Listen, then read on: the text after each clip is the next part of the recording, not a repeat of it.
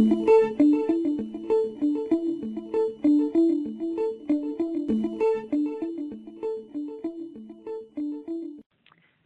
to a Nutrition and Clinical Practice podcast. I am Dr. Jeanette Hasse, the editor in chief of Nutrition and Clinical Practice. Joining me today are the authors of the paper Perioperative Nutrition Support in Cancer Patients, published in the October 2012 issue of NCP. I am pleased to introduce Dr. Maureen Huhmann, Adjunct Assistant Professor in the Department of Nutritional Science at University of Medicine and Dentistry of New Jersey, and Dr. David August, Chief of Surgical Oncology and Professor of Surgery at the University of Medicine and Dentistry, Robert Wood Johnson Medical School, and the Cancer Institute of New Jersey. I'd like to start by asking Dr. Huhmann and Dr. August if they have any disclosures on this topic that they would like to share. I do not. I do have a disclosure. I do receive a salary from Nestle Healthcare Nutrition. However, that does not interfere with what I'm going to be speaking about today. Thank you both.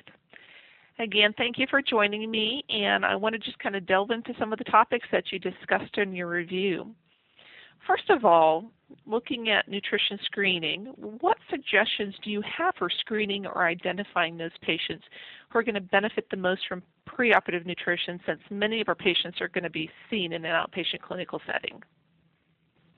So, unfortunately, not all of the outpatient clinics here in the United States and abroad have a dietitian that will be able to screen every patient that comes in for treatment or to be seen by a physician.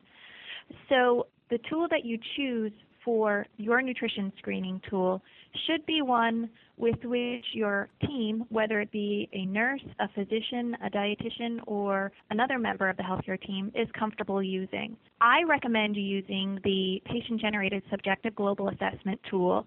It is an easy to use tool. There are two components to the tool. There are four questions that are completed by the patient, and then there are several questions that are completed by the healthcare professional. And this tool has been validated for use by both dietitians as well as other healthcare professionals as well. The tool will provide you with a score which helps to kind of triage the patient as to their nutrition risk and provide some potential nutrition interventions based on that score. The next question I want to ask really relates to enteral and parenteral nutrition. You mentioned in your paper that, of course, enteral nutrition is preferred over parenteral nutrition. You also mentioned that GI side effects can occur in the patient. So, what symptoms do you see the most often, and how can those symptoms be managed so that you can continue the enteral nutrition? You are correct in that there are sometimes side effects that are seen when patients are getting enteral nutrition, whether it be a consequence of the enteral nutrition itself or a consequence of some aspect of their cancer treatment or the disease itself. Some of the symptoms that I would see most commonly would be things such as nausea, some bloating, diarrhea, and these symptoms are not necessarily indicators that the enteral nutrition needs to be stopped.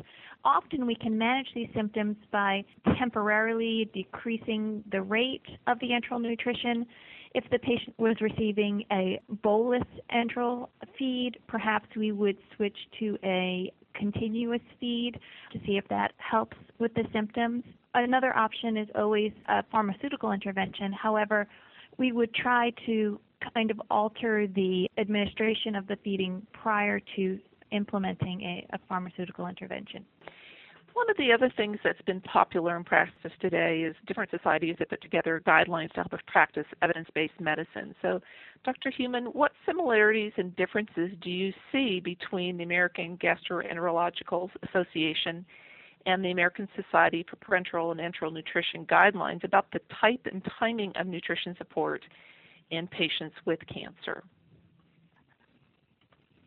So, the American Gastroenterological Association position statement is similar to the Aspen guidelines related to the use of parenteral nutrition support in patients with cancer, in that they recommend preoperative parenteral nutrition in patients that are malnourished and expected to be unable to consume nutrients for, for a prolonged period of time.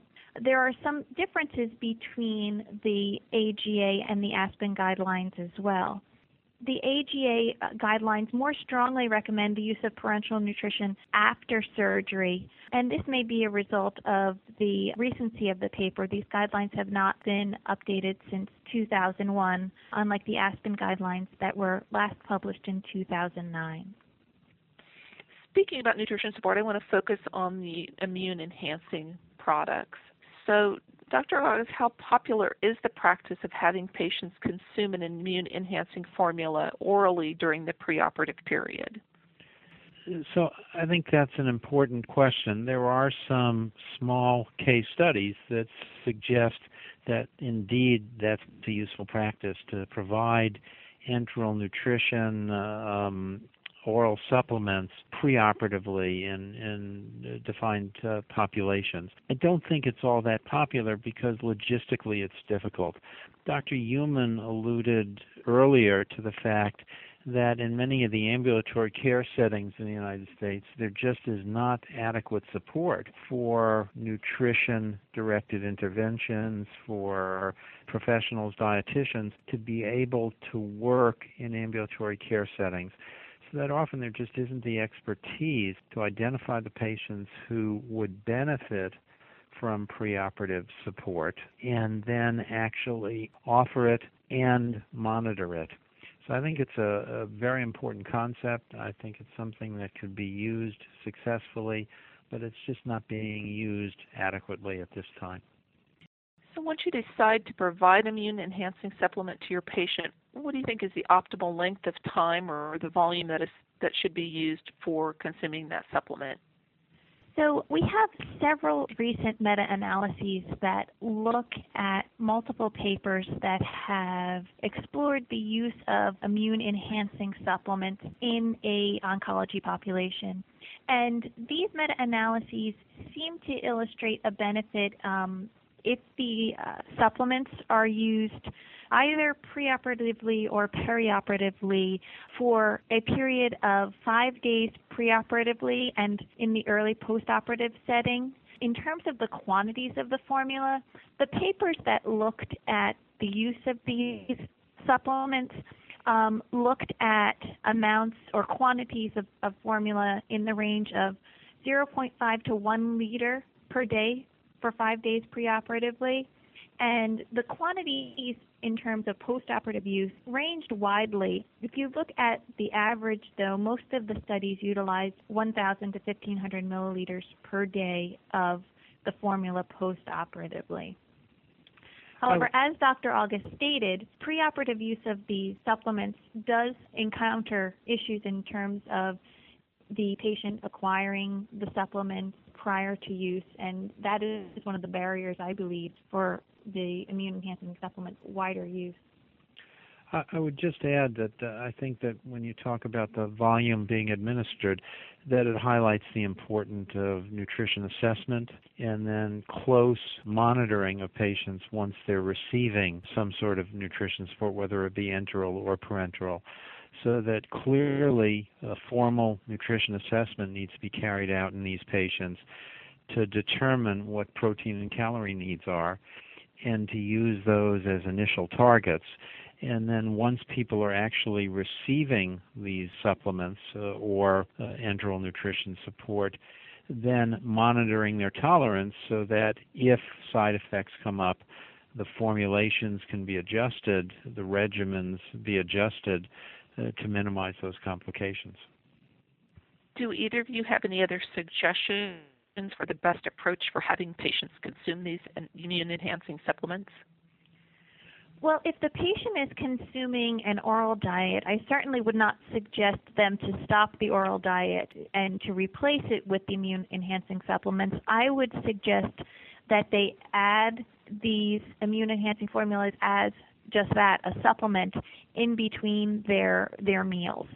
If the patient is receiving a tube feeding, though, it, I feel that you could switch the tube feeding to an immune enhancing formula prior to their surgery.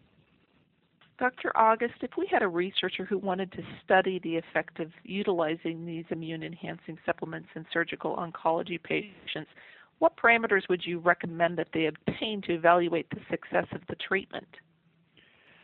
So let me take that even one step back and, and emphasize that these immune enhancing supplements are, are a little bit peculiar in that they're mixtures of a variety of individual substances that nobody's ever researched in detail what the optimal approaches to supplementation with glutamine or with nucleic acids or with arginine or with omega 3 fatty acids independently.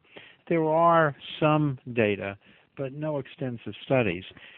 The, the majority of the clinical studies upon which recommendations are based to use immune enhancing formulas in surgical oncology patients have been done with intact mixtures of those constituents without really looking at what the optimal mixture is.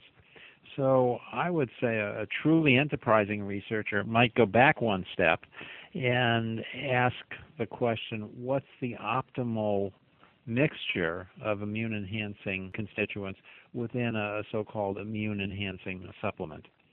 Having said that, I think that if one wants to look at the actual clinical population of surgical oncology patients with the currently available immune enhancing formulas, then one really needs to look at clinical outcomes, and that's one of the challenges of research in this area.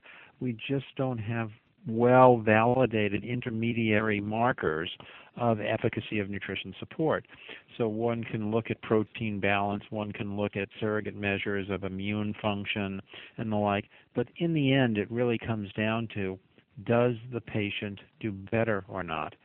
And in that regard, the most common endpoints have been overall incidence of perioperative complications, overall incidence of infection related perioperative complications, and then survival.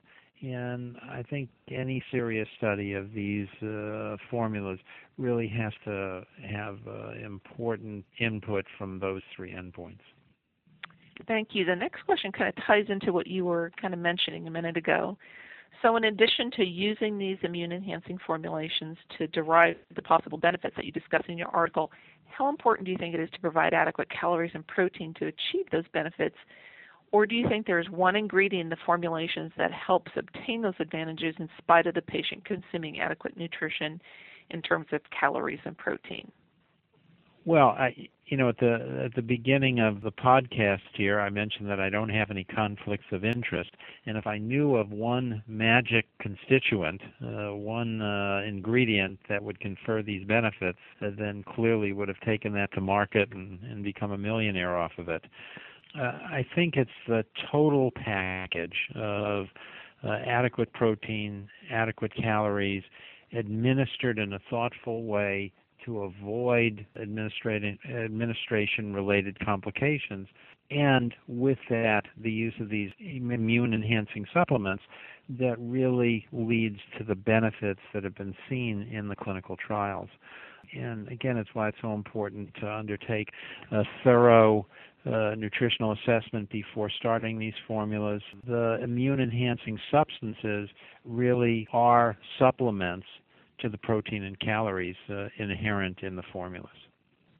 Do either of you have any suggestions for how we could best implement a perioperative nutrition protocol in our practices? Again, I think that gets back to uh, something that uh, Dr. Huhmann and I alluded to uh, earlier in the podcast that there, there are fairly good data that suggest a multidisciplinary approach to nutritional care of complex patients is very important. So I think it involves first putting together the right multidisciplinary team, having uh, a dietitian as an integral part of that team, having uh, a knowledgeable physician as an integral part of that team, and then at least good support from pharmacy and nursing, if not a formal participant within the team and that requires generating uh, resources uh, within a, an institution. And I think it puts the onus on the nutrition care specialists to be able to articulate the importance of nutrition support, to be able to articulate for administration the benefits not only in patient outcomes but in efficiency of care and, and reducing costs, and then also setting up some fairly straightforward data collection mechanisms so that as a program is implemented and moves forward, there's an ongoing documentation of the benefits of that program. I think that once you can begin to generate some modest support for implementing such a program, then there are multiple sources from professional organizations such as ASPEN about how that program can best function to meet the needs of the patient. Thank you both for your discussion. Are there any other points or suggestions that you'd like to mention to our listeners? No, it's been a pleasure participating. No, thank you. Thank you very much. Well, thank you both, Dr. Huhmann and Dr. August, for sharing your expertise with our listeners. I invite all of our listeners to read their article in the October 2012 issue of Nutrition and Clinical Practice. The paper is entitled Perioperative Nutrition Support in Cancer Patients. Thank you for joining us today.